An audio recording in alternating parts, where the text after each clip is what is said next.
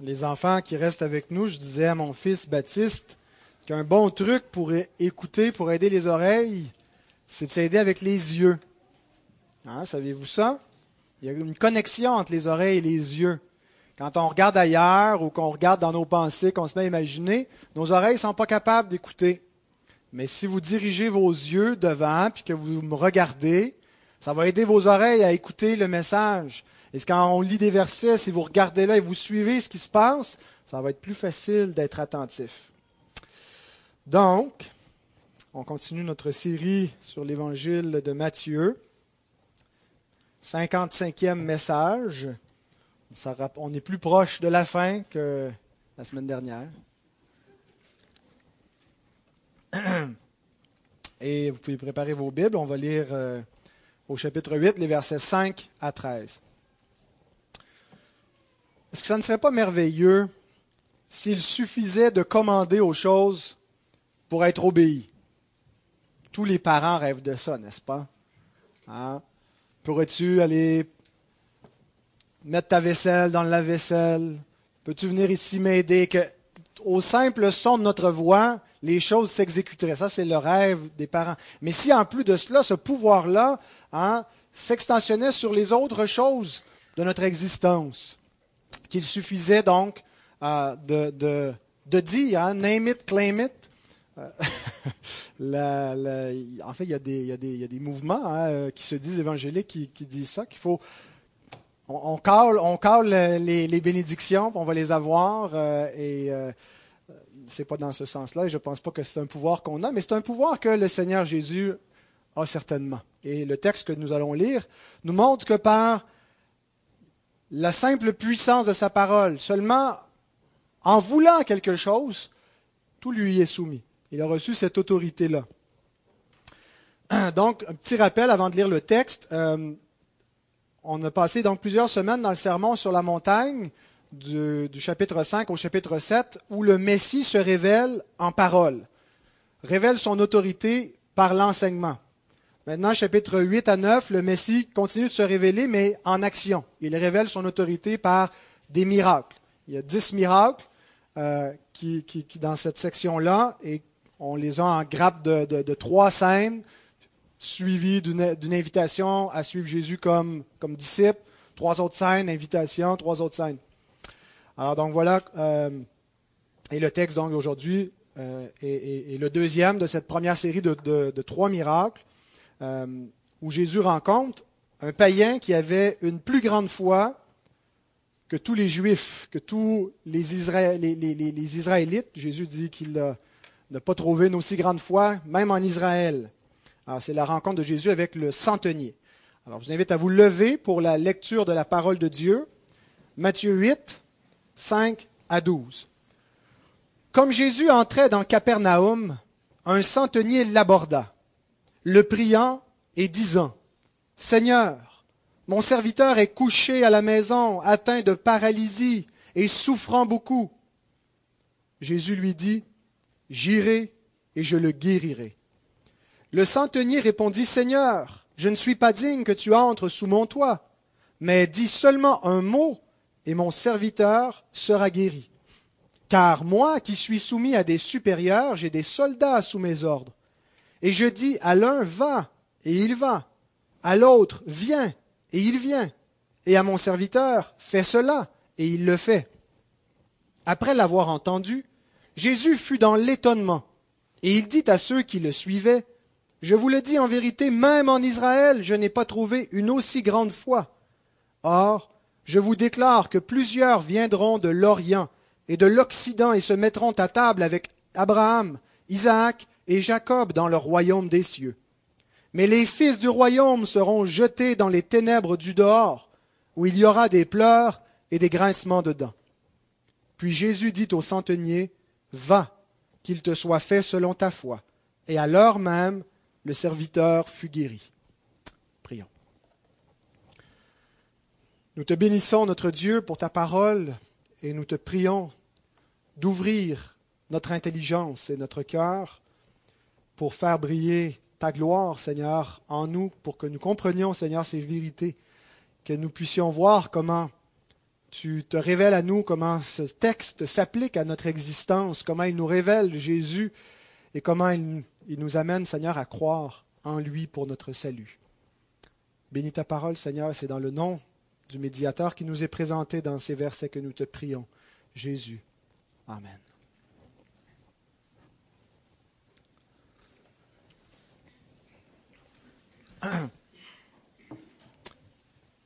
Il y a des portions d'écriture qui sont dans, le, dans le, les évangiles euh, qu'on retrouve donc en parallèle dans les autres évangiles. Et c'est le cas de ce texte-là qui a certainement son parallèle dans Luc sept, un à dix, peut-être aussi dans Jean chapitre quatre. Euh, il y a des détails qui sont différents, qui font qu'on se demande est-ce que c'est une autre scène semblable, mais différente. Mais en tout cas, avec Luc dix, on ne se trompe pas, c'est le, le, le même récit qui nous est rapporté, mais il y a des détails assez différents euh, qui euh, doivent en fait être pris en considération pour éclairer notre texte et l'harmoniser avec lui. Euh, on croit donc, quand on retrouve de ces différences-là dans le Nouveau Testament, la règle d'herméneutique, ce ne sont pas des contradictions, ce sont des, des, euh, des données supplémentaires qui doivent être harmonisées ensemble. Et s'il peut y sembler parfois avoir des contradictions, bien, euh, on trouve comment euh, les harmoniser. Et l'exemple le plus flagrant, c'est que dans le récit que Luc nous fait, c'est que le centenier lui-même ne vient pas vers Jésus. C'est pas lui qui se présente euh, au Christ. La même scène se passe et, euh, à Capernaüm, mais ce sont des gens, des Juifs, qui sont envoyés de sa part auprès de Jésus pour plaider. Alors, est-ce que ça veut dire que l'interaction que Matthieu nous rapporte, où Jésus parle au centenier, le centenier parle à Jésus, est-ce que c'est faux? Je pense au contraire qu'il faut le voir, euh, que Jésus parle au centenier par l'intermédiaire de ses envoyés.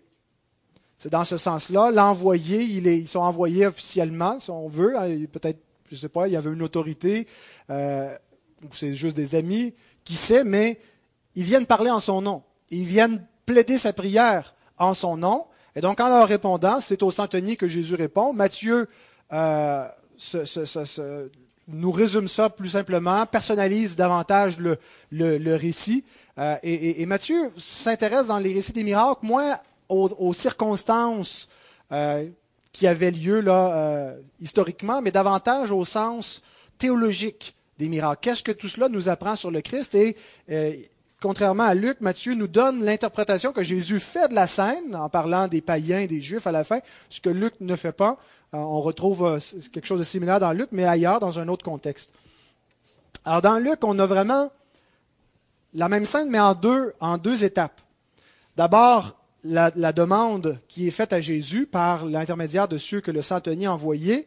Jésus se met en chemin avec ces gens-là pour aller vers, dans la maison du centenier, pour guérir son serviteur malade. Et, arrivé près de la maison, il est interrompu. Le centenier envoie des amis, donc une autre troupe, qui vient euh, interrompre Jésus en disant « Je ne suis pas digne que tu entres sous mon toit. Euh, et c'est pour ça que je ne suis pas venu moi-même m'adresser à toi. Je ne suis pas digne de me présenter devant toi. Et donc, dis seulement une parole et mon serviteur sera guéri. » Ce que Matthieu nous rapporte tout simplement Euh, comme une interaction directe, euh, mais donc les, les, les, les, mêmes, les mêmes vérités sont présentes, mais présentées avec des détails différents. Mais donc, pour le message de ce matin, puisqu'on ne fait pas une série d'expositions sur Luc, mais sur Matthieu, on va, on va prendre le texte de Matthieu tel qu'il est, en gardant en tête que euh, c'est une, euh, un arrangement particulier des, des, des, des, des, des circonstances dans lesquelles la scène s'est produite. Euh, et on va diviser en trois points notre texte. La première scène, la prière du centenier. La deuxième scène, la foi du centenier. Et troisièmement, le commentaire que Jésus fait concernant la place des païens et des Juifs. Donc, allons-y avec la première scène, la prière du centenier qui est présentée aux versets cinq et six. D'abord, le centenier lui-même. C'est quoi un centenier? Dans centenier, il y a le mot « cent ». Alors, c'est un chef de cent hommes, de cent, pas cent hommes. cent hommes. Euh, cent peut prendre un S quand on le met à deux cents, trois cents, mais si on dit cent, il n'y a pas de S. On ne fait pas la liaison. C'est comme pas les sept églises de l'Apocalypse, c'est les sept églises. C'est pas non plus les sept yeux, c'est les sept yeux. Bon, des fois ça a l'air étrange. Alors, cent chef de cent soldats romains. Et euh, il y avait probablement donc une garnison euh, romaine dans la ville de Capernaüm, euh, qui était sous le contrôle romain, qui est probablement la, la, la, qui, qui est la ville centrale. Elle est appelée euh, même sa propre ville, la ville de Jésus. Donc c'est un peu là qu'il établit son, son quartier général, si on veut, euh, où il devait y avoir un commerce important des, de pêche. Alors, probablement aussi pour ça qu'il y avait un, un, un, un bureau de péage euh, où Lévi va, va être appelé par Jésus, euh, un bureau de péage pour les taxes sur la, la, la pêche et tout ça. Donc, euh, c'est une ville donc qui est sous le contrôle de l'autorité romaine. Il y a une garnison et le centenier, c'est le chef de police. Hein, c'est, c'est le big guy de la place, c'est lui qui, euh, qui, qui représente l'autorité romaine. Ben, il y a peut-être aussi... Euh, Euh, pas nécessairement un maire, mais il pouvait y avoir des, des, d'autres gens de, de, d'instances civiles. Mais il est certainement quelqu'un d'important dans la ville de Capernaüm, une ville assez importante dans la Galilée. Et Jésus le reçoit. Les Juifs et les, et les Romains n'ont pas beaucoup de... On pas un rapport cordial entre eux, un rapport formel. Les Juifs sont forcés de se soumettre à, à l'autorité, payent leurs taxes, pas parce que ça fait leur affaire. Euh, mais donc, Jésus reçoit le chef, un chef d'une nation qui taxait et qui opprimait son peuple. Et il nous montre, par l'exemple, ce qu'il a prêché un peu plus tôt, « Aimez vos ennemis ». Dans le, dans le, le contexte euh, politique, civil, les Romains sont les ennemis des Juifs. Mais Jésus n'en tient pas compte. Euh, ce ne sont pas des, des, des, des facteurs sociaux euh, qui doivent euh, déterminer no, no, notre rapport avec les, les, les autres dans le royaume. Et donc, il le reçoit. Mais il ne vient pas pour lui-même, il vient pour son serviteur. Que sait-on maintenant sur le serviteur? Le mot qui est employé, euh, il y a différents mots pour parler, pour décrire des, des serviteurs. Euh, le, le, le mot a la même racine que le mot enfant. Pais, paidion, un enfant. Et donc, un serviteur euh, de cette nature-là, c'est généralement un jeune garçon euh, qui, qui est désigné par le mot. Euh, donc, peut-être qu'il était, qu'il était jeune, très jeune adolescent, douze ans et moins. Mais c'est, c'est... Et même le, mot, le même mot est, en, est utilisé parfois pour désigner son propre enfant. On peut parler de, de notre propre enfant euh, avec le, ce même terme-là.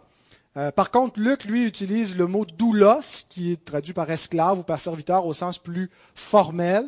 Donc, c'était peut-être pas son fils, mais dans le récit peut-être parallèle de Jean, il utilise le mot « fils », « huios », donc vraiment « le fils ». Alors, euh, si c'est la, la, la, la, la, la même scène... Euh, Mais un, un serviteur pouvait être considéré comme un fils, comme un enfant. Mais une chose qui est certaine, c'était que c'était un serviteur auquel il était très attaché. Un serviteur pouvait devenir un héritier en l'absence de fils dans une maisonnée. Alors, c'était pas simplement un rapport euh, d'employeur-employé ou de maître-serviteur euh, dans, dans, dans des maisons. Il y avait un rapport plus, plus intime d'affection et il vient réellement plaider euh, pour, pour un serviteur auquel il est attaché, probablement Un, un, un jeune enfant. Et il nous dit donc qu'il est atteint d'une paralysie souffrante. Louis deux traduit « souffrant beaucoup ». Darby a traduit « horriblement tourmenté ». Et euh, Darby est plus proche de, de, du sens littéral des mots qui sont employés dans, dans le texte grec. Donc, il ne souffrait pas un peu, il souffrait pas mal. « Horriblement tourmenté ». Maintenant, sa prière. Il vient implorer, prier le Seigneur. Et il y a un contraste intéressant avec ce qu'on voit dans Matthieu, l'humilité du centenier qui vient plaider sa misère, et ce que Luc nous rapporte de la plaidoirie de ceux qui ont été envoyés par le centenier. Luc sept, quatre à cinq. Ils arrivèrent auprès de Jésus et lui adressèrent d'instantes supplications, disant « Il mérite que tu lui accordes cela. » Car il aime notre nation et c'est lui qui a bâti notre synagogue. » Bon, il y a un sens à notre niveau où ce qu'ils veulent dire, c'est pas un mécréant, c'est pas juste un méchant Romain qui, qui persécute, c'est un, c'est un Romain bienveillant qui prend soin de notre nation, euh, qui, qui Et, et, mais l'idée de plaider qu'on peut, qu'on puisse mériter la grâce, ça vient annuler la grâce. Si c'est un salaire, si c'est dû, si c'est mérité, l'apôtre Paul nous dit, ça ne peut pas être une grâce. Quoi que ce soit qu'on reçoive, alors, le salut, mais quelques bénédictions de la part de Dieu. Alors de grâce, frères et sœurs, lorsque nous prions pour les gens, ne plaidons pas leur mérite, ne disons pas à Dieu, il mérite que tu le sauves. Non, il mérite que tu le, le damnes, que tu le condamnes. Mais parce que tu es miséricordieux. Alors faisons comme, comme ce, ce centenier et ne plaidons rien d'autre que l'impuissance, que la misère, que la condition faible et, et, et la, l'absolue nécessité de la bonté, de la grâce de Dieu. Charles Spurgeon écrit « Aucun mérite que notre misère en plaidant avec le Sauveur. » On a ce conditionnement mental euh, pélagien où on pense que quelque part on peut mériter, on peut gagner les bénédictions. Tout est par grâce. Implorons la grâce. Et, et la grâce ne nous amène pas vers une licence. On va pas... Dieu tient compte de notre obéissance. Et nous gardons ses commandements, nous savons qu'il nous écoute. Mais on les, on gagne pas l'exaucement de nos prières parce qu'on observe ses commandements. Mais en même temps, si on n'observe pas ses commandements, euh, Dieu ne nous exauce pas. Euh, et il ne nous exauce pas parce qu'on garde ses commandements, mais parce qu'il nous a fait grâce et qu'il nous amène dans l'obéissance. Euh, il nous amène à garder ses commandements et il nous exauce également par grâce. Alors, il y a, un, il y a une continuité avec ce qu'on voit avec le lépreux. N'est-ce pas? Le lépreux n'est qu'un mendiant devant Dieu. Et il nous a rappelé que nous sommes cela, nous sommes des mendiants, nous sommes des miséreux, nous sommes des impurs. Et le, le texte continue, il prend les deux extrêmes, prend celui qui est exclu de la société, en dehors du camp, le, le, le, le, le lépreux de la semaine dernière, qui n'a pas de communion avec qui que ce soit, qui est un impur. Puis là, il prend un homme d'une haute stature, même si, si les, les Romains sont haïs, si sont, sont, sont, sont, les païens sont, sont vus comme exclus par les Juifs, il est quelqu'un d'important dans le monde. Il a une autorité, c'est un puissant. Mais il doit quand même venir au pied du maître. Qu'on, qu'on soit, qu'on soit un pariant ou qu'on soit un chef sur des hommes, qu'on ait une autorité, qu'on ait une gloire, on n'est que des mendiants devant Dieu. Alors on a ces deux extrêmes, du lépreux et du centenier, mais qui en fait sont dans la même misère. Et ont besoin du même Sauveur. Et le, le Seigneur répond à de telles prières. Il répond à la prière du miséreux, du misérable, de celui qui vient et qui n'a, qui n'a d'autre refuge que la grâce, que le secours de Dieu, qui ne vient pas avec ses mérites. Maintenant, la deuxième scène, la foi du centenier. Donc, dans Luc, Jésus commence à se déplacer à partir de ce moment-là, pour aller vers la maison du centenier. Matthieu le résume plutôt ainsi. Jésus dit, lui dit, « J'irai et je le guérirai. » Le centenier répondit, « Seigneur, je ne suis pas digne que tu entres sous mon toit, mais dis seulement un mot, et mon serviteur sera guéri. » Car moi qui suis soumis à des supérieurs, j'ai des soldats sous mes ordres, et je dis à l'un « Va » et il va. À l'autre, vient, et il vient. Et à mon serviteur, fais cela, et il le fait. C'était probablement pas un fils, donc c'est sûrement un, un serviteur, parce que des enfants, tu dis va, il ne va pas, tu dis viens, il ne vient pas. Après l'avoir entendu, Jésus fut dans l'étonnement, et il dit à ceux qui le suivaient, « Je vous le dis en vérité, même en Israël, je n'ai pas trouvé une aussi grande foi. » Donc, trois remarques. D'abord, Euh, le fait qu'il n'est pas digne, qu'est-ce qu'il veut dire par là? Deuxièmement, sa foi. Et troisièmement, l'étonnement de Jésus. Je ne suis pas digne. Certains ont, ont souligné le fait que c'était un païen. Et, et je pense que c'est, c'est plausible, en partie, ça n'explique pas tout, mais souvenons-nous quand les, les chefs, euh, le, le souverain sacrificateur et les, les, les scribes, les docteurs de la loi, conduisent Jésus chez Pilate pour qu'il le condamne. Et Jean nous dit qu'ils ne sont pas entrés eux-mêmes dans la maison, dans, dans, chez, chez eux, pour, pour ne pas se souiller, afin de pouvoir participer à la Pâque. Donc, les Juifs n'entraient pas chez les païens. Souvenons-nous de l'épisode où Pierre, après avoir eu une vision dans dans le livre des Actes, où Dieu lui montre que le temps des, des lois rituelles qui séparaient ce qui est pur et impur est révolu, que ça avait un but spécifique de garder le peuple jusqu'à un certain temps, jusqu'à ce que les temps soient accomplis, et que maintenant ils ne doivent plus regarder ni tel animal, ni tel homme, telle race comme impur. Et donc, il, il va par la suite chez des païens, chez Corneille, qui est aussi euh, un, un chef euh, militaire, et euh, entre, entre chez lui, mange avec lui. Plus tard, lorsqu'il revient à Jérusalem, dans Actes onze trois, les Juifs, les Juifs chrétiens, les chrétiens d'origine juive, lui font de, de vives reproches de ce qui est entré chez un païen qui a mangé avec eux. Alors, c'était vraiment quelque chose de, d'enraciné dans, dans, dans la culture. Euh, les, les, les, les Juifs n'avaient pas de communion avec les païens. Et le, messi, le, le mépris pardon, était réciproque. Les Romains aussi méprisaient les Juifs. Les Juifs, c'est une nation conquise. C'est un, c'est un, c'est un, c'est un peuple faible. Hein. Il y a cette, cette espèce de, de vanité, de fierté dans la culture gréco-romaine, de l'homme fort, l'homme conquérant, Alexandre le Grand et les, et les empereurs romains. Et donc, il y, a, il y a ce mépris. Mais pourtant, le centenier, qui est un chef militaire, vient au pied d'un prédicateur itinérant d'une nation conquise, vaincue. Jean Calvin écrit ceci. « Il y a là une étonnante humilité de la part du centenier qui exalte bien au-dessus de lui-même un homme appartenant à une nation conquise et réduite à l'impuissance. » Donc, il n'est pas digne d'un, d'un côté son origine païenne d'incirconcis, et peut-être qu'il, qu'il est conscient que, que la gloire de Dieu, elle est dans la nation d'Israël, elle est révélée là, c'est là qu'il salue. Mais lorsqu'on rencontre véritablement le Christ, la première chose qu'on réalise, c'est notre indignité. C'est le fait qu'on ne, on ne mérite pas.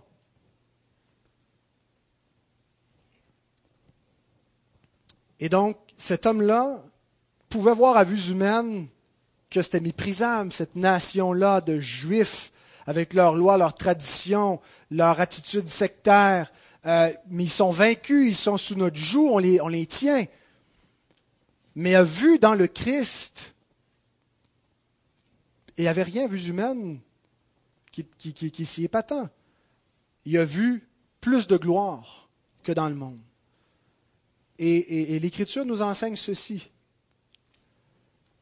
que nous devons réaliser qu'en Jésus-Christ sont cachés tous les trésors, de la sagesse, de la connaissance, toute la gloire de Dieu est révélée là. Elle n'est pas perçue par tous les hommes qui sont encore éblouis par ce qui brille dans le monde, la gloire de ce monde. Mais puissions-nous voir que Christ, et plus que ça, Christ crucifié, représente une plus grande richesse et une plus grande gloire que le monde. Et cette même richesse, elle est un scandale pour les Juifs, une folie pour les païens. Une folie, une faiblesse, quelque chose qui est répugnant, qui est dédaigneux, qui n'a aucune valeur, qui est honteux. Et on réalise, quand on porte le nom de Christ, qu'on porte aussi son opprobre. Pas parce que nous-mêmes, on, on méprise et qu'on on a honte, mais parce qu'on est dans un monde qui méprise Christ. Et on, on porte l'opprobre du Christ comme Moïse qui a jugé l'opprobre du Christ comme une richesse plus grande que les trésors de l'Égypte. Alors, c'est ce qu'on voit avec le centenier. Il est l'exemple donc de quelqu'un qui réalise sa faiblesse malgré sa puissance. Heureux les pauvres en esprit. C'est exactement ça, un pauvre en esprit. Quelqu'un qui prend conscience de sa faiblesse malgré sa position, malgré son autorité, son pouvoir, son argent, son statut social, sa santé, peu importe ce qu'il a. Il réalise que ce n'est rien, qu'il ne peut rien, ne peut pas délivrer ne peut pas se délivrer lui-même, il ne peut pas délivrer son serviteur de la mort, de la maladie, de la souffrance, du péché. Et il vient au pied de Christ. C'est, c'est le paradigme de ce qu'est une conversion. On est orgueilleux, on se voit grand, on se voit élevé, on est enflé de nous-mêmes, jusqu'au jour où on rencontre le Seigneur et on prend une débarque. Mais une, une heureuse débarque. Une débarque comme Paul, hein, qui, qui persécutait le Seigneur, mais qui après ça voit sa misère, voit son péché, voit sa folie, et il y a un revirement complet. Ce qui était pour lui une gloire devient quelque chose de méprisable. Ce qui était pour lui quelque chose de méprisable devient la gloire.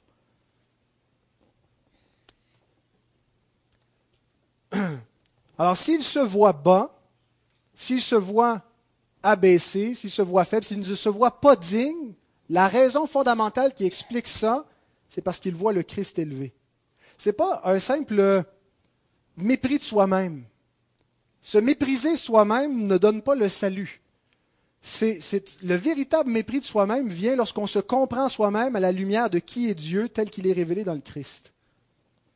Donc c'est en voyant Christ élevé qu'on se voit véritablement bas et qu'on voit notre misère parce qu'on réalise c'est quoi notre misère, de quoi elle est faite. Elle est faite d'une condition pécheresse à laquelle Christ seul peut répondre. Alors c'est ce qu'on doit comprendre dans « je ne suis pas digne ». Un pécheur qui rencontre le Seigneur de gloire. Deuxième remarque concernant sa foi. Il dit au verset huit, « Tu n'as pas besoin de rentrer dans ma maison. Je ne suis pas digne que tu entres chez moi. Dis seulement un mot et mon serviteur sera guéri. » C'est très semblable à un autre épisode qui va venir un peu plus loin dans, dans, dans l'Évangile de Matthieu, au chapitre quinze, où Jésus rencontre une païenne cette fois, la femme cananéenne. Et le temps n'est pas encore venu pour répandre abondamment les, les grâces sur les, les païens. Ce que Jésus dit, je n'ai été envoyé qu'aux brebis perdues de la maison d'Israël. Et elle dit, mais et, et, et Jésus lui dit quelque chose qui n'est pas tout à fait euh, politiquement correct. Il dit, il n'est pas bien de prendre le pain des enfants et de le donner aux petits chiens. Pas bien donc de donner les bénédictions qui sont en ce moment réservées à la nation d'Israël et de donner ça aux chiens du dehors, aux païens. Et elle dit, mais les chiens se nourrissent des miettes qui tombent en bas de la table. Donne-moi juste les miettes, c'est suffisant. Et il va la louer, elle aussi, pour sa grande foi. Sa grande foi est, est, est plus grande que beaucoup, donc, dans la nation d'Israël. Alors, on a, c'est vraiment un parallèle ici. J'ai même pas besoin que tu viennes chez moi. J'ai pas besoin de tout le pain, j'ai besoin des miettes. J'ai pas besoin que tu rentres, que tu touches mon serviteur, que tu fasses euh, un, un, un tour, de, un rituel, que tu lui mettes tes mains dessus. Je n'ai besoin que tu dises un mot. Dis seulement une parole. Et mon serviteur sera guéri. Nous avons souvent la foi dans des moyens plutôt que dans le Christ. La foi dans notre prière, la foi dans notre piété, la foi dans ce qu'on va faire qui va faire que ça va faire fonctionner. L'objet de notre foi doit être Christ lui-même. Ce texte nous montre que le, le, le, le, le centenier n'avait pas besoin que Jésus vienne, se déplace, touche, mette de la boue sur lui comme il, va, il fait ailleurs avec un autre. Sa foi est dans le Christ. Le Christ est l'objet de sa foi. Et, et, et nous sommes un peu comme le centenier. En fait, il n'est même pas venu lui-même, il ne l'a pas vu, il a entendu parler, c'est ce qu'il nous est dit dans Luc, il a entendu la réputation du Christ et il a cru. Sans même lui avoir parlé, il envoie des gens vers lui, n'étant pas digne d'y aller lui-même. Nous sommes comme ce centenier, nous n'avons pas vu Jésus. Et nous sommes appelés à avoir foi en lui directement. Pierre nous dit dans sa première épître, au chapitre un, verset huit, « Vous l'aimez sans l'avoir vu, vous croyez en lui sans le voir encore, vous réjouissant d'une joie merveilleuse et glorieuse. » Alors, bien-aimés, est-ce que c'est Jésus qui est l'objet de votre foi? Ou est-ce que c'est tous les moyens de grâce par lesquels Jésus nous est communiqué? Et les moyens de grâce sont importants, la prière est nécessaire, la, la, la, la table du Seigneur...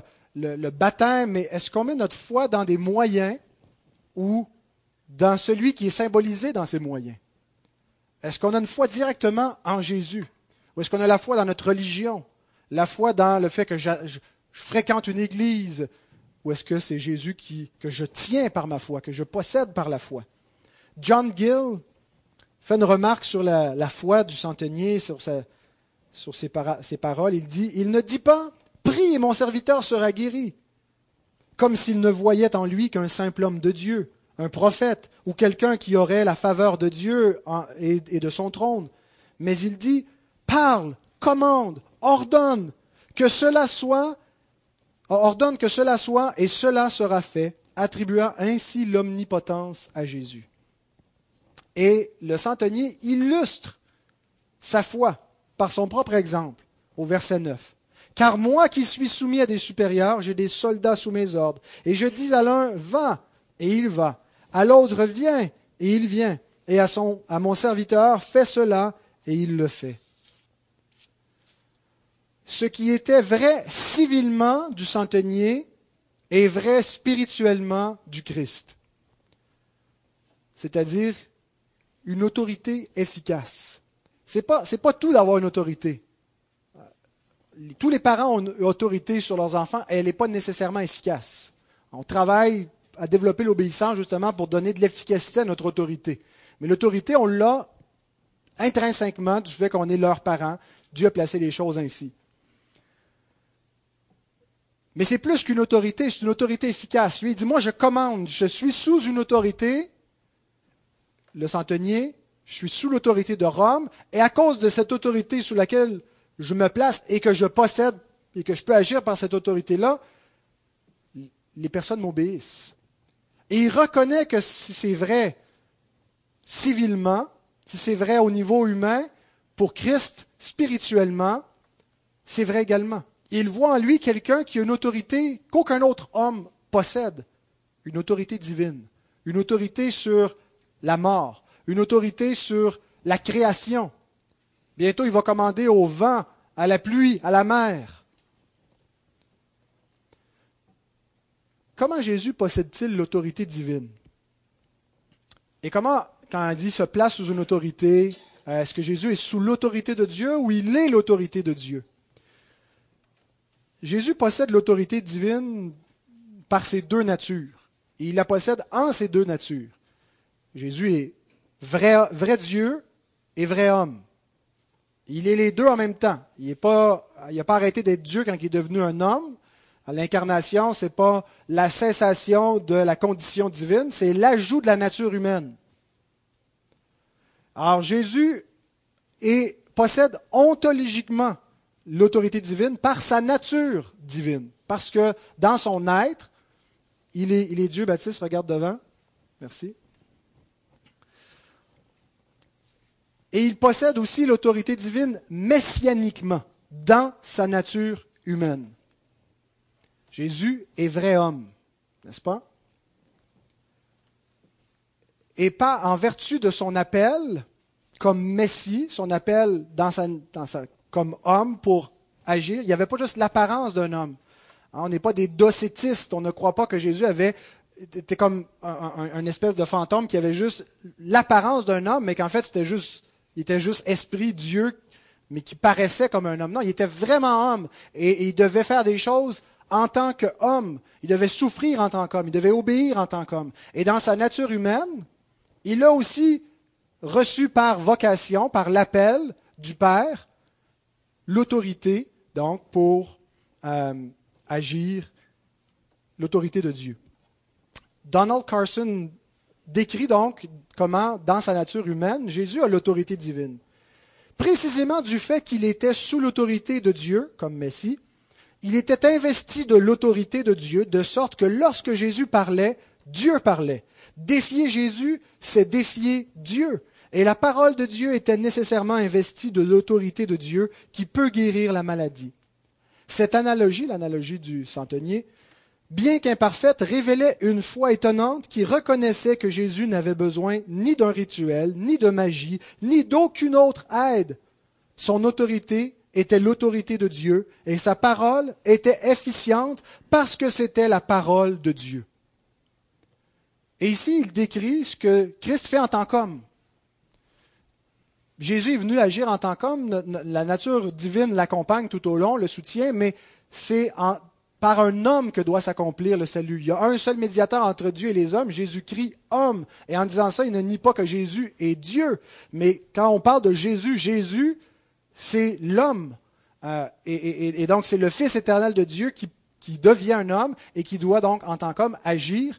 Et en tant qu'homme, possède l'autorité divine pour euh, agir dans le monde. Troisième remarque, l'étonnement de Jésus par rapport à la foi du centenier. Verset dix. Après l'avoir entendu, Jésus fut dans l'étonnement Et il dit à ceux qui le suivaient, « Je vous le dis en vérité, même en Israël, je n'ai pas trouvé une aussi grande foi. » Il était étonné. Le mot « étonné », ça vient en français, le mot euh, « étonné » veut dire être frappé par le tonnerre. Hein? Être étonné, c'était frappant. Mais euh, donc, être étonné, il était euh, dans l'admiration, on peut traduire aussi comme cela. Comment est-ce possible? Comment est-ce qu'on peut surprendre quelqu'un qui est Dieu? Alors, c'est là où on fait la distinction entre les deux natures du Christ. Comment Jésus peut apprendre des choses? Comment Jésus peut souffrir? Si Dieu n'apprend rien, si Dieu ne souffre pas, ben c'est parce qu'il est aussi un homme. Euh, et il est les deux en même temps. Donc, par sa connaissance, son omniscience divine, il n'a pas été étonné du tout. Euh, il ne peut pas être surpris. Il, il est impassible. Impassible dans le sens classique, pas dans le sens moderne. Il n'y a aucune réaction, dans le sens qu'il il, il ne, il ne peut pas changer. Il ne peut pas augmenter dans sa joie, diminuer. Euh, il n'y a, a pas de variation. Il n'y a ni changement, ni ombre de variation en Dieu. Mais cette même personne, dans, dans une seule personne, réside deux natures distinctes, sans mélange, sans confusion. Ce qu'on appelle l'union hypostatique. Hypostase, personne. Donc, dans une personne, deux natures distinctes, par lesquelles il agit distinctement. Il est en même temps toujours cent pour cent vrai Dieu, cent pour cent vrai homme. Comment est-ce que, comme, on ne peut pas comprendre. C'est un, c'est un, il y a un mystère euh, au niveau de, de, de, de, de ce que ça veut dire, cette réalité-là. Mais Jésus n'était pas schizophrène, il était mélangé, je suis Dieu. Il, il y avait réellement une, une finitude humaine, comme nous, euh, deux volontés, deux consciences, euh, mais une seule personne. Baptiste, veux-tu être assis avec maman, s'il te plaît, parce que tu déranges un petit peu. S'il te plaît, va t'asseoir derrière. S'il te plaît. Ne sois pas gêné, c'est correct. Ou chérie, tu vas pouvoir venir le, l'attraper.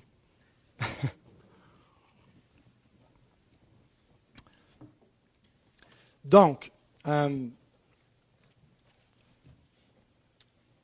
Jésus comme homme est dans l'admiration devant la foi du centenier. Et il y a un, un autre passage dans l'Écriture, dans le Nouveau Testament, où Jésus est étonné. Dans, dans, dans le, le, tout ce qui nous est dit sur Jésus, Jésus est étonné deux fois. Ici, puis lorsqu'il est rejeté par les gens de Nazareth, et il nous est dit, il s'étonnait de leur incrédulité. Une fois, il est étonné à cause de la grande foi d'un homme, puis une autre fois à cause de la grande incrédulité. Étonnerons-nous Jésus par notre incrédulité ou par notre foi? C'est, c'est, c'est là où, euh, c'est à ça où ça se résume. Pourquoi la foi du centenier est-elle étonnante? Jésus dit, j'en ai pas vu une aussi grande dans tout Israël. Ça ne veut pas dire qu'il n'y avait que de l'incrédulité en Israël. Il y avait des croyants, des, tous les, les apôtres sont en Israël, sont les, les Juifs qui l'ont suivi. Il y en a beaucoup de croyants. Mais Jésus dit, à partir de maintenant, j'en avais pas rencontré une aussi grande foi. Et il contraste avec Israël parce que c'est pourtant Israël qui attendait le Messie. C'est Israël qui a les promesses, c'est Israël qui a l'Écriture, qui doit connaître, qui doit savoir mieux que les païens ce qui en est. Et c'est ce qui amène Jésus à la dernière scène à faire un commentaire sur les païens et les Juifs, versets onze à treize. Jésus interprète cet événement-là, cet épisode avec le centenier, comme un signe des temps. Il prend juste ce, ce, cet, ce, cet épisode, puis il, il, il en fait une portée eschatologique. Qu'est-ce que ça signifie pour l'accomplissement des temps? Et il nous dit ceci, au verset onze et au verset douze. « Or, je vous déclare que plusieurs viendront de l'Orient et de l'Occident et seront à table avec Abraham, Isaac et Jacob dans le royaume des cieux. Mais les fils du royaume seront jetés dans les ténèbres du dehors, où il y aura des pleurs et des grincements de dents. » Alors d'abord, le salut des païens. L'entrée des païens dans l'alliance de grâce, c'est une nouveauté qui est très vieille. Euh, c'est une nouveauté dans le sens où il y a eu des païens jusqu'à, jusqu'à présent qui sont entrés dans l'alliance de grâce. En fait, Abraham est le premier d'entre eux. Euh, c'est un païen qui a, qui a, qui a été appelé d'Our en Chaldée. Euh, puis bon, euh, sa famille, Dieu fait alliance avec elle. Mais on voit d'autres païens qui entrent momentanément certains, certains épisodes qui, qui euh, sont influencés par Israël, qui devait être la lumière des, des nations, euh, déjà même sous l'Ancienne Alliance, en ayant l'espérance du Messie, l'attente du Messie. On voit Ruth, Ruth qui est l'arrière-grand-mère du Christ, euh, la, la, la femme de Boaz, euh, l'arrière-grand-père de David. Et c'est le but de l'histoire de, du livre de Ruth, hein, de nous montrer comment est venue la lignée davidique. Et, et, et Ruth est nommée même euh, dans la généalogie du Christ dans le Nouveau Testament. Euh, on voit donc que c'était une Moabite, elle était en dehors. On voit, on voit Rahab aussi, la prostituée. On peut penser à Naaman, qu'on a mentionné, le lépreux qui a mis sa foi dans le Dieu d'Israël. On peut penser à Nebuchadnezzar, le roi babylonien aussi, euh, qui, qui semble vraiment s'être converti euh, à, à, à l'Éternel. Mais les païens ne sont pas entrés massivement. Ça a été un petit peu de, de grappillage ici et là parmi les nations pour entrer dans, dans le peuple de l'Alliance. Mais il y avait des promesses, donc une attente que viendrait une conversion massive des nations, des gentils, qui entreraient dans l'espérance d'Israël, euh, participeraient aux promesses. Et donc, euh, cette promesse remonte le, le plus clairement jusqu'à Abraham. Toutes les familles de la terre seront bénies en ta postérité. C'est même un refrain dans le, l'alliance que fait les, les, les, les fois répétées où Dieu renouvelle l'alliance avec Abraham. Genèse douze trois, Genèse dix-huit dix-huit, Genèse vingt-deux dix-huit. Mais même à ses deux fils, Dieu dit la même chose. À Isaac dans Genèse vingt-six quatre, à Jacob dans Genèse vingt-huit quatorze. Toutes les familles de la terre seront bénies en ta postérité. Donc ce ne sont pas que ta famille, que tes descendants à toi qui vont à être héritier, mais en ta postérité. Qui est la postérité? Le Christ, hein, la postérité au singulier, et donc les familles de la terre devaient être bénies aussi en lui. Nous sommes les gens dont il est question lorsqu'il dit les familles de la terre. Nous sommes la postérité d'Abraham, ou bénis dans la postérité d'Abraham, euh, enfant d'Abraham par la foi, béni en, en, en sa postérité, Jésus. Mais ça remonte même avant Abraham. On lit concernant Noé, Dieu dit ceci, en fait c'est Noé qui parle, mais c'est Dieu qui parle par la bouche de Noé. Il fait, quand il bénit, il maudit euh, certains de ses fils après, après s'être euh, enivré, que son, son, son fils cadet se soit moqué. Euh, la bénédiction de Japhet, euh, je ne sais pas si vous aviez déjà remarqué, portez attention, dans Genèse neuf, verset vingt-sept. Que Dieu étende les possessions de Japhet, qu'il habite dans les tentes de Sem, et que Canaan soit leur esclave. Sem, c'est le père donc des, des, des Sémites, la nation juive, euh, les, les, la, la, la, dans la branche donc des, des Juifs. Les païens, euh, même si biologiquement on n'est pas nécessairement tous issus de Japhet, euh, on, on est représentés donc par les païens qui vont se convertir, par Japhet et euh, Canaan ou... Euh, Euh, le, le, le, le, le fils Cam représente euh, ceux qui sont exclus de l'Alliance, ceux qui vont euh, ne, n'hériteront pas du salut.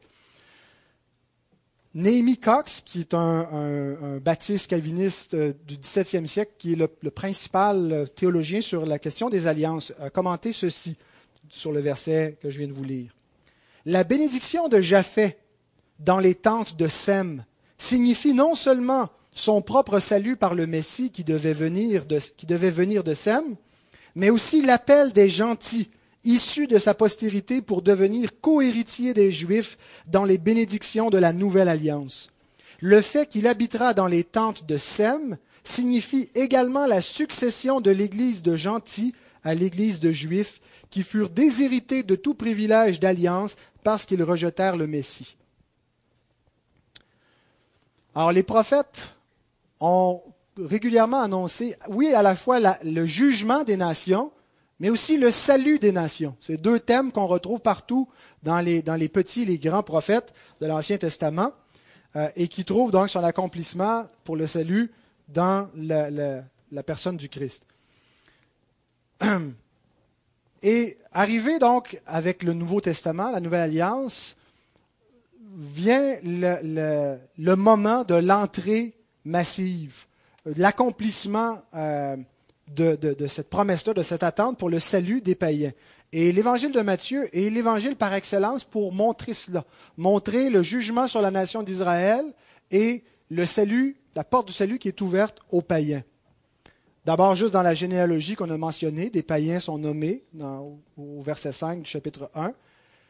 Le chapitre deux commence en nous montrant que les chefs de la nation des Juifs ont rejeté le Messie, n'ont même pas su sa naissance et ont voulu le mettre à mort. Le roi d'Israël voulait le mettre à mort, tandis que des païens venus d'Orient, des mages venus d'Orient, sont ceux qui sont venus pour l'adorer, pour l'honorer comme roi.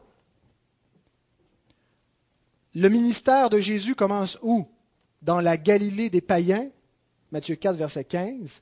Euh, dans les ténèbres, c'est lever la lumière, commence pas donc en Judée, et en fait la lumière va venir mourir en Judée. Il y a ce, donc ce, ce jugement-là qui est fait, où là où étaient les ténèbres va être la lumière, là où était la lumière va être les ténèbres. Et l'Évangile, et ça se continue comme ça tout le long, ce, ce, cette dualité entre les païens et les Juifs dans tout l'Évangile de Matthieu. Et le point culminant, c'est à la toute fin, le chapitre vingt-huit, versets dix-neuf et vingt. « Allez, faites de toutes les nations des disciples.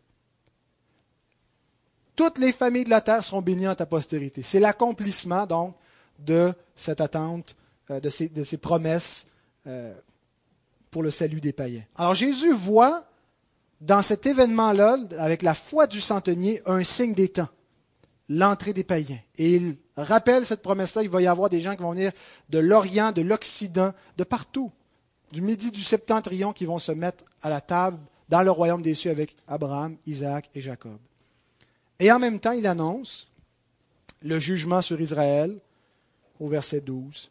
Euh, le salut des, des, des, des païens coïncide avec le jugement sur Israël. Leur chute a été le salut des païens, nous dit Paul dans Romains onze, onze. Mais les fils du royaume seront jetés dans les ténèbres du dehors où il y aura des pleurs et des grincements de dents. C'est un thème très important dans le Nouveau Testament de comprendre qu'est-ce qui est arrivé avec la nation d'Israël. C'est quoi son statut après qu'ils aient rejeté le, le Messie? Est-ce qu'il demeure peuple de Dieu? Je sais pas la, la place maintenant pour élaborer beaucoup, beaucoup sur cette question-là. Mais on ne peut pas éviter le fait qu'il y a un sévère jugement qui vient sur ceux qui ont rejeté celui qui leur a été envoyé. Et quand, quand Jésus parle de ceux qui auront connu la, la, la volonté du Maître, euh, qu'ils ne l'auront pas faite, que les villes, certaines villes vont être traitées plus sévèrement, vont être euh, jugées plus rigoureusement au jugement final, c'est en particulier à l'endroit des Juifs qu'il dit ça, ceux en particulier de la génération où il a vécu. Hum. Donc, euh, ce jugement est manifeste déjà dans, dans l'évangile de Matthieu. Le roi d'Israël qui veut faire mourir le vrai roi d'Israël lorsque le Messie est né. Jean-Baptiste qui déclare aux Juifs qui viennent à son baptême, en particulier aux chefs, il dit dans, dans, au chapitre trois, « Produisez donc du fruit digne de la repentance et ne prétendez pas dire en vous-même, nous avons Abraham pour père. » C'est dans ce sens-là où Jésus dit « les fils du royaume ». Moi, s'ils sont fils du royaume, ils vont être jetés, ils sont dessus. Ils appartiennent au royaume ou pas? Dans un certain sens, ils sont appelés les fils du royaume, sans être nécessairement dans le royaume des cieux, parce qu'ils sont les enfants d'Abraham. Ce sont eux qui, ont, qui sont appelés à hériter des promesses, à hériter du royaume éternel de Dieu qui vient par le Messie, dans sa personne. Le roi est là. Euh, mais Jean-Baptiste dit dans sa prédication, c'est pas suffisant d'être des fils du royaume par descendance abrahamique. Votre lien généalogique avec le patriarche ne vous donne aucun statut. Vous devez produire du fruit digne de la repentance pour entrer. Vous devez vous convertir. Vous devez recevoir celui qui vient après moi et qui est plus puissant que moi et qui me précédait. Vous devez croire en lui. C'est lui qui va vous sauver. Car je vous déclare que de ces pierres-ci, Dieu peut susciter des enfants d'Abraham. Dieu va prendre les païens stériles et va en faire des enfants de Dieu. Des pierres qui deviennent des enfants de Dieu. Déjà la cognée est mise à la racine des arbres. Tout arbre donc qui ne produit pas de bons fruits sera coupé et jeté au feu. Alors Jésus le dit différemment. Il dit que les, les, les Juifs qui l'auront rejeté vont être jetés dans les ténèbres du dehors où il y aura des pleurs et des grincements de dents. Une expression très fréquente dans, dans Matthieu. Euh, on pourra le, l'examiner plus en détail à d'autres moments, mais qui est présentée ici en lien avec l'exclusion. La privation, pas nécessairement les, les souffrances positives, dans, dans le sens agressif, active de l'enfer, mais la souffrance d'être exclu du royaume, de, de s'être cru fils du royaume, attendre la promesse, attendre le Messie et l'avoir rejeté quand il est venu et être exclu de la table d'Abraham à la fin. Pour eux, Matthieu treize, s'accomplit cette prophétie d'Ésaïe. Vous entendrez de vos oreilles et vous ne comprendrez point. Vous regarderez de vos yeux et vous ne verrez point. Car le cœur de ce peuple, de ce peuple est devenu insensible. Ils ont endurci leurs oreilles, ils ont fermé les yeux de peur qu'ils ne voient de leurs yeux, qu'ils n'entendent de leurs oreilles, qu'ils ne comprennent de leur cœur, qu'ils ne se convertissent et que je ne les guérisse. Terminons sur une note positive, c'est avec le verset treize. Jésus dit au centenier, « Va, qu'il te soit fait selon ta foi. » Et à l'heure même, le serviteur fut guéri. La rencontre avec le centenier est un peu une parabole de notre salut et du salut des païens. Ceux qui ont la foi en Jésus seront sauvés, seront guéris, seront restaurés. La parole a été faite chair, elle est venue chez les siens, les siens ne l'ont point reçue, mais à tous ceux qui l'ont reçue, elle a donné le pouvoir, le droit de devenir enfants de Dieu. Alors ce texte-là nous montre encore cet appel à recevoir Christ. Il est lui seul le Messie. Euh, il nous montre donc les signes des temps.